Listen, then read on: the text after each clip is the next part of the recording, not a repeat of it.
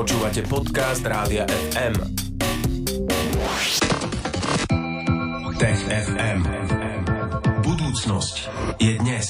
Spolu s nami v štúdiu je už Tomáš Prokopčak z Osme, ktorého vítame a želáme pekný deň. Ahoj. Ahoj. Ahoj Tomáš, my sme vám slúbili mačky v dnešnom TFM, tak poďme aj na ne, na tému s mačkami.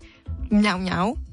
No, vraj dokážu rozlíšiť, keď majiteľ hovorí na, práve na mačky a keď hovorí na niekoho iného, lenže e, majú v páži. Mm. Veď sú to mačky. Tak mm. e, Tomáš, prezrať a približ nám, čo teraz zistil nový výskum. Nový výskum sa pozeral na to, či mačky vôbec sú schopné rozlíšiť, keď na ne rozprávajú aj menom. Ich volajú rôzne ľudia, ich majiteľi, ale aj úplní cudzinci.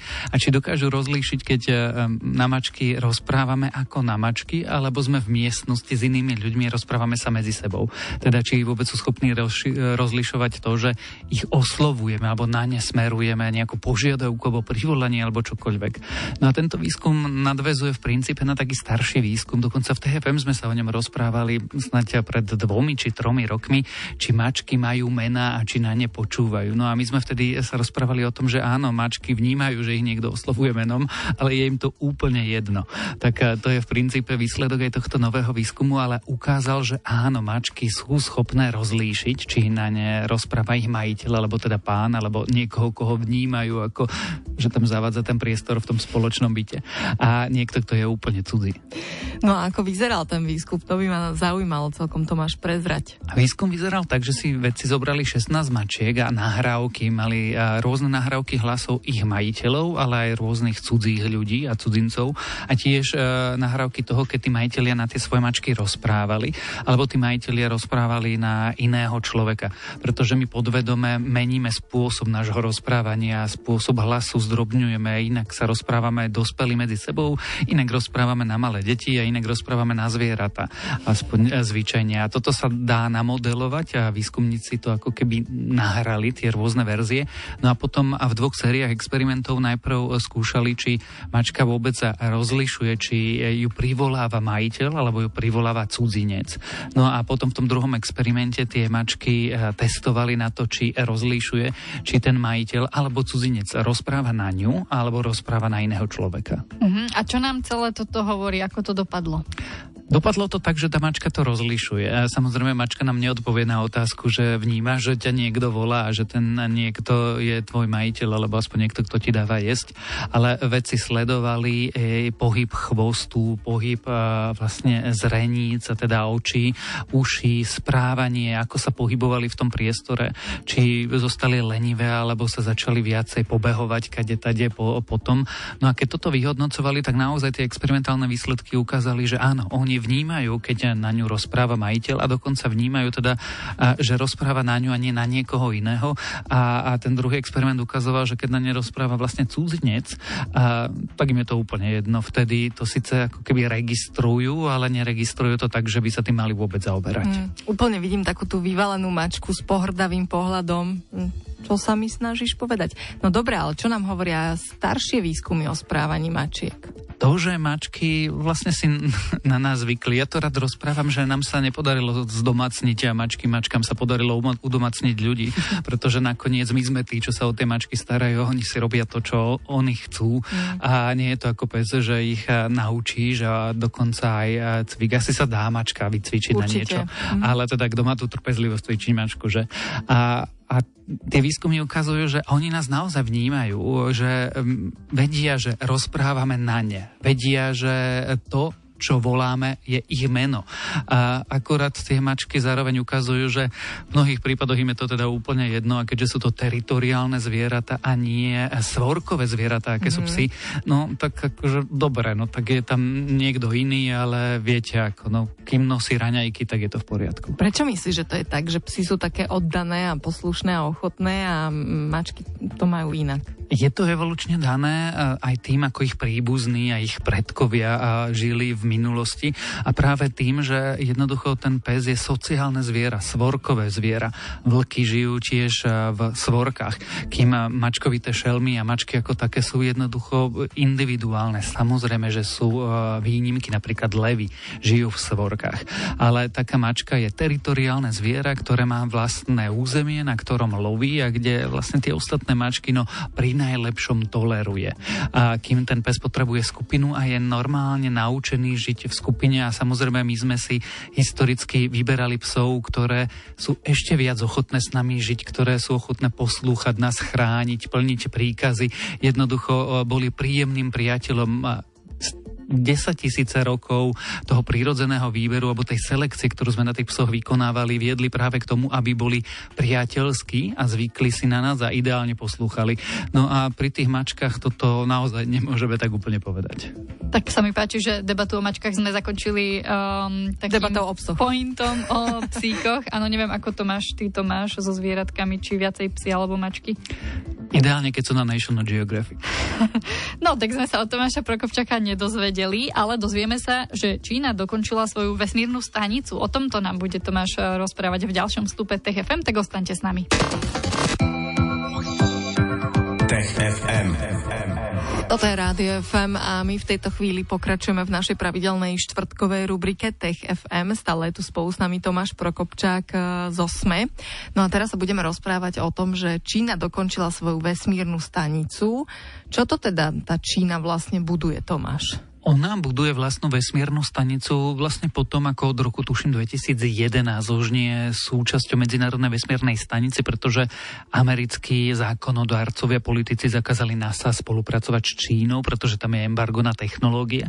No a Čína sa teda rozhodla v rámci svojho veľmi ambiciozného vesmírneho programu, že teda okrem toho, že začne posielať ľudí do kozmu, že sa pokusí pristať na mesiaci, že rozpráva o tom, že by chcela ísť na Mars, teda že vybuduje na našej obežnej vesmírnej dráhe aj vlastnú vesmírnu stanicu. Ona samozrejme nie je taká zložitá, obrovská, komplexná, ako je ISS, teda Medzinárodná vesmírna stanica, ale jednoducho je to stanica, ktorá skladá sa z niekoľkých komponentov a tento týždeň v útorok sa teda stalo to, že posledná časť, alebo posledná veľká časť tej vesmírnej stanice odletela do kozmu a pripojila sa k tomu zvýšku. Uh-huh, tak si o tomto povedzme viac, že čo sa tam stalo v tejto poslednej fáze, čo urobili Číňania urobili to, že poslali nosnou raketou do kozmu modul, ktorý sa volá Mengtian a on sa pripojil k tej kozmickej stanici, to sa zase volá Kung, ale a v princípe, keďže to poslovenčujeme, tak to môžeme volať, že kozmická stanica Nebeský palác, lebo toto znamená Nebeský palác.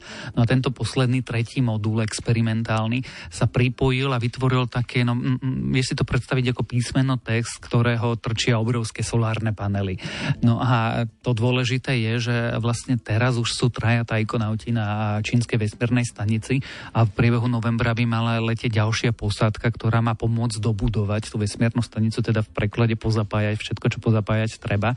No a asi tá zaujímavá otázka je, že keďže je to takmer dokončené, tak už by sa mohla pomaly začať robiť aj nejaká tá veda na tej vesmírnej stanici. Uh-huh. A čo sa tam, aká veda môže robiť? Čo tam môžu skúmať? Jednak môže skúmať, ako ľudia zvládajú dlhodobý pobyt v stave so zníženou gravitáciou, lebo až raz budeme chcieť letieť na Mars, tak to bude trvať no povedzme dva roky uh-huh. a musíme vedieť, čo robí taký dlhý pobyt v kozme s ľuďmi a ľudskou fyziológiou, či to zvládajú naše kosti, či to naše svaly, šlachy, ale aj obehový systém. A ďalšia vec, čo tam výskumníci z Číny chcú skúmať a zisťovať je, ako sa správa fyzika, teda aká je fyzika kvapalín v takomto, nechcem to nazývať úplne beztiažový stav, ale stav, kde je tá tiaž oveľa, oveľa nižšia. Chcú tam skúmať, ako fungujú e, základné procesy ako horenie, alebo ako sa darí prúdeniu, či sa tam darí e, a dá pestovať nejaké rastliny, ak áno, aké a ako.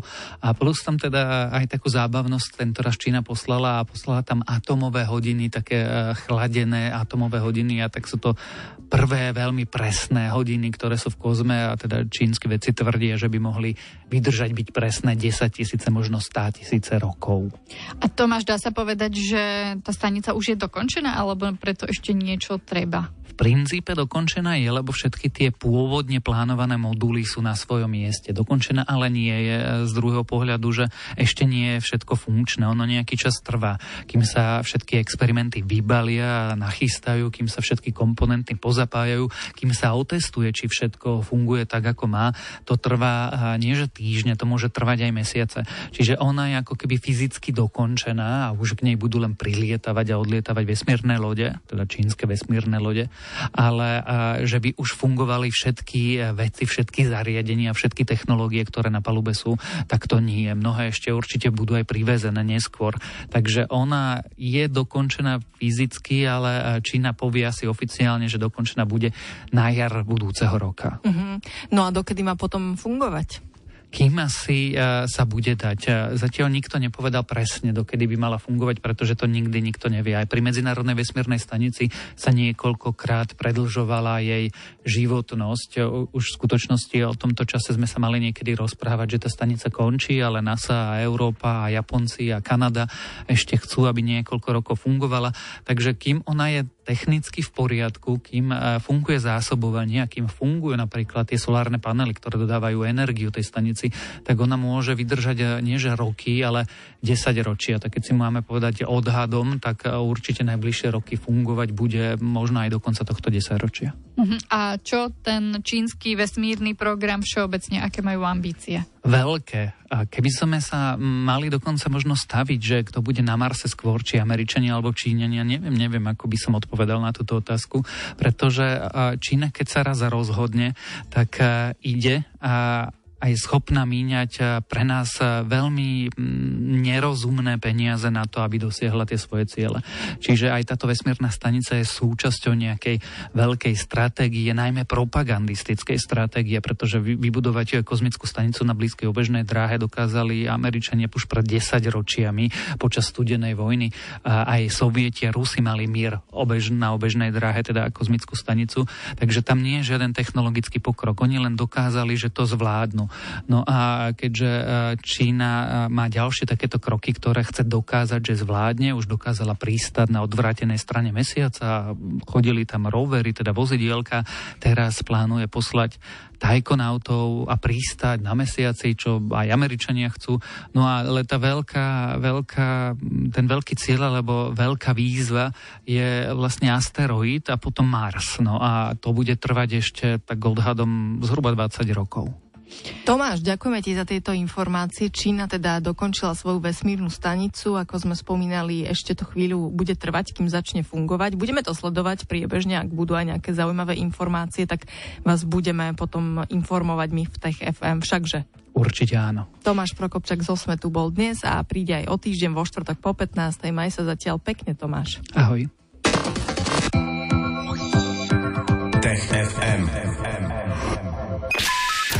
Stream, živé vysielanie a playlisty nájdete na www.radiofm.sk.